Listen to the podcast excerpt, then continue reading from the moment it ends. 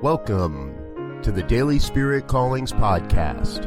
I'm your host, Robert Brzezinski, and I invite you to join me every day as we explore an affirmation, inspiration, and call to action for your life this day.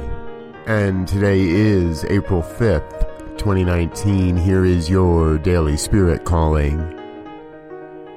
I am so happy and grateful now that I know the divine operates as my breath, my heartbeat, as the very essence of my being. There is only one life. That life is God's life. That life is perfect.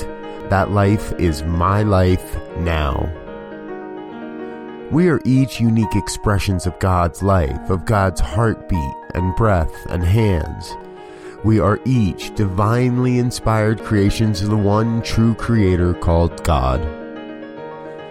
Today, you are called to recognize your life as a perfect expression of God's life here on the planet.